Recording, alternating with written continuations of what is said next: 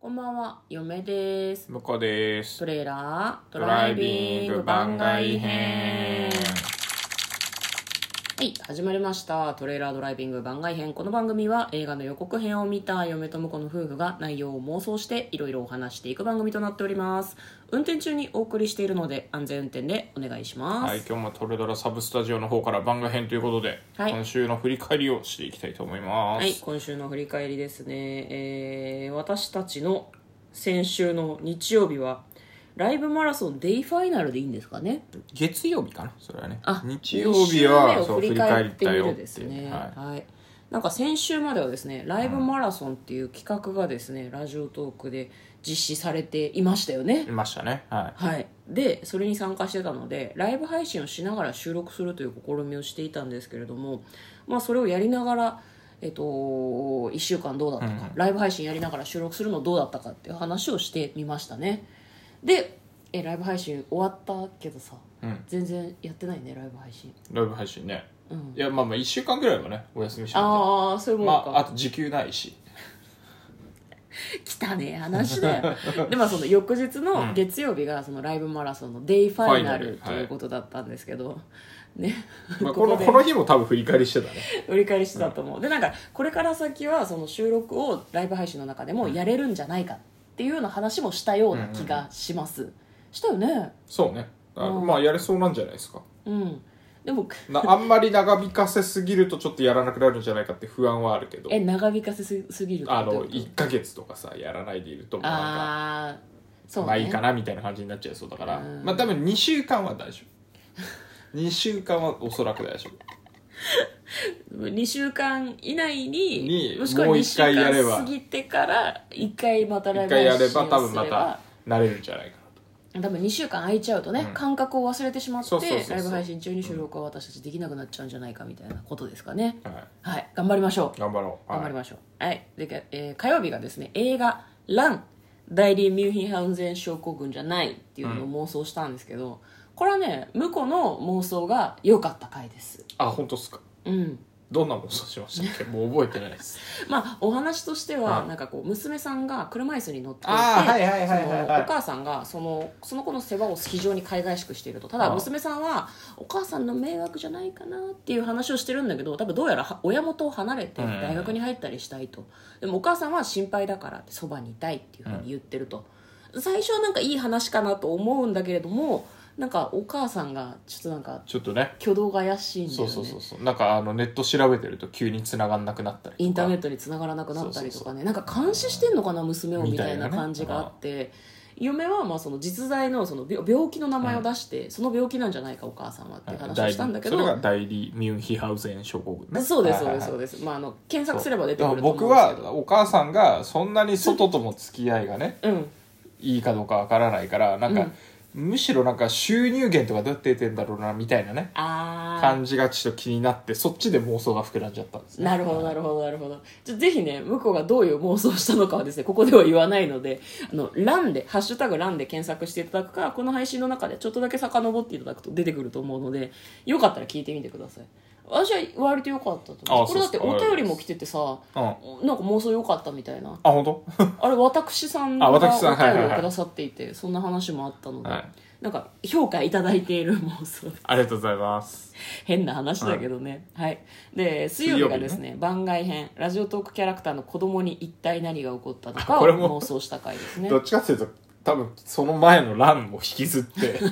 子供の妄想に花が咲いてそう子供って一体何かっていうと、ラジオトークのキャラクターですね、一応ね SNS ラジオトークで私たち配信してるんですけどの、えー公式ツイッターを使ってるのが、運営してるのが子供っていうことになってるんですね、ラジオトークの子供ちゃんねすごいよねキティちゃんとかさ、うんマイメロディーとかさ、名前がついてるのにさ子供だよただの子供だからキティちゃんに関して猫とかさ、うんポムポムプリンを犬って呼ぶのと一緒だよ僕ラジオトークの子供うわっていう 別に好きなんだけどね、なんかそういういじりだよこれはそうそうそうそうまあまあでもあの、子供がね最近あの我々の生命線になってた毎週水曜日のお題トークを出してくれないっていうねうんうん問題があってうんもし かしたらこうもう子供はいなくなってしまったのではないかみたいなね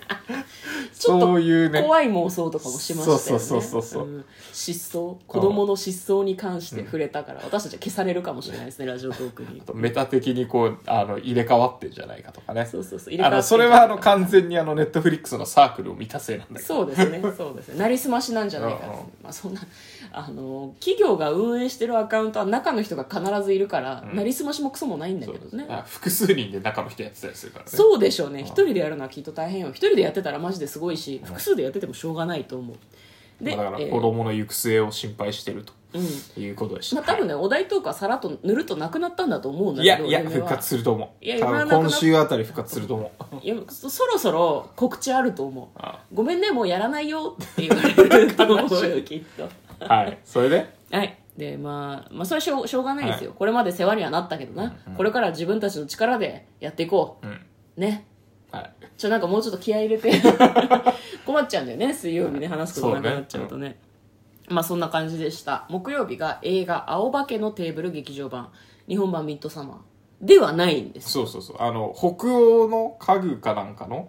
うんあのスポンサーじゃないのか北欧暮らしの雑貨店っていうあ雑貨か EC サイトがあってですねまあだからネットにショップがあってそこでいろんなおしゃれ雑貨、うんまあ、それこそ北欧から取り寄せたものとか確かね北欧暮らしの道具店っていう風になってたけど別に北欧だけに限らなかったでも北欧に限ってるのかななんかねすごいね、おしゃれなうん、そうそうそう置物とか調理家電調理家電、うん調理するための器具とかをね売ってるサイトがあるんだけどそこのそこのね、まあ、家具とかを使ったドラマをやっててそれの劇場版っていうそうです冬ねだったんだよねうんでなんかあの奇妙奇妙いろんな人たちうんが出てるからなんか家の中の家族構成とかもちょっと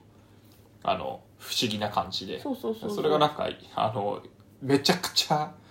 嫁が好きそうな映画な雰囲気だったよねあのぬるい感じの邦画が好きなので、すごくねいいなというふうに思いました、まあ雑貨がメインで映るかもしれないけど、まあ、ご飯とかもねうん、期美味待しだそうよだっねた、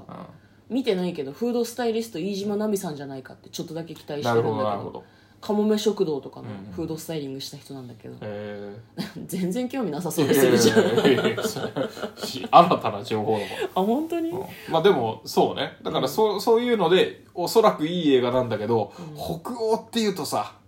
もうあの僕の中ではミッドサマーが一番最初に出てきてしまうのでうんもうなんかやべえ家なんじゃないかっていう妄想しかできなかったよねそうね最終的にそういうことを妄想しましたよね 予なんか告編はもう絶対いい話なんだけ絶ど対いい話だと思う絶対いい話なんだけどね、うんそうそうまあどういう感じで妄想したのかっていうのはよければぜひ、えーその回を聞いてみてください「青化けのテーブル劇場版」というタイトルですねで、えー、と一昨日がネットフリックスザ・サークルフランス編うんという、えネットフリックスのリアリティショーの話そうをですねしましたね以前もこの話したんだけどフランス版をフランス編を、まあ、向こうが見終わってて、うん嫁は途中まで見てたんですけど、まあ無事にね見終わりましたあ私おめでとうございますいや面白かったですねあ本当。でもなんかやっぱりフランス編うんは登場人物が策略家でみんな意地悪だった気がする、ああまあ意地悪っていうか、まあ、まあゲームにねうん、ゲーム集に中して真るか剣だらったね気がする、うん勝つためにっていう感じだったもんうんね、あとそのネットフリックスの翻訳の関係なのか分かんないけど、うんみんなあいつは偽善者だっていう言い方をすごいしてて確かに偽善者ワードいっぱい出てきたね誰かに優しくすると「はい偽善者」とか誰かに褒めたりすると「はい偽善者」って言われて、うんその考え方は辛いと思うよっていう夢はなんか見ててすごいなるほど思ったんだけどえだって優しくされたらオール偽善者だったらさもう誰も誰にも優しくできなくてさ、全員敵じゃんそういうことそれとも翻訳の問題翻訳まあまあ偽善者っていう単語を使ってるのかなとは思うけどでも偽善者かみたいな感じはあったよねうんなんか別になんかいい人ぶってるとか結構率直な意見言ってるだけ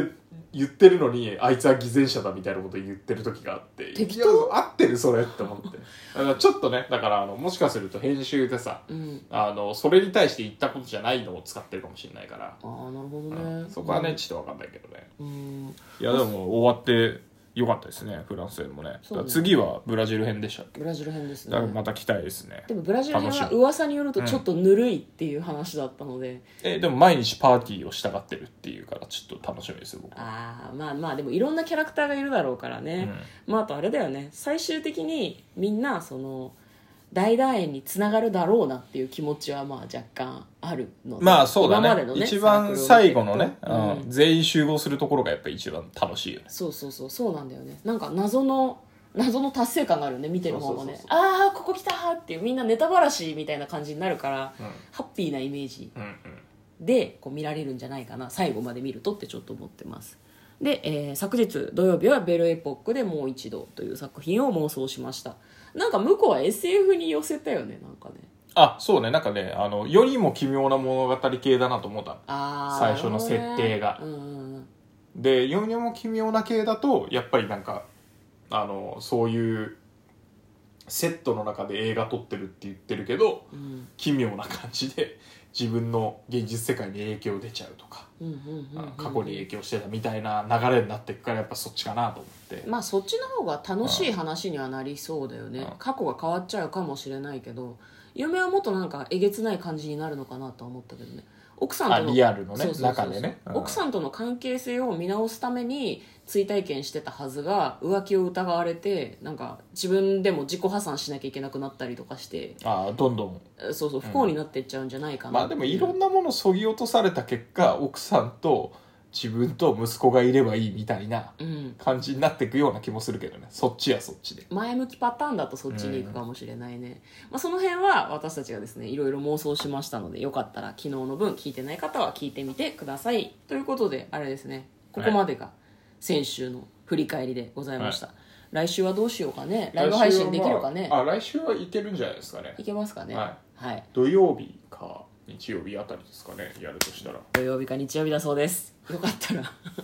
やるかどうかわかんないですけど、また、あのー楽しみに聞いてくださると嬉しいですということで嫁とだからトレーラードライビング番外編もあったね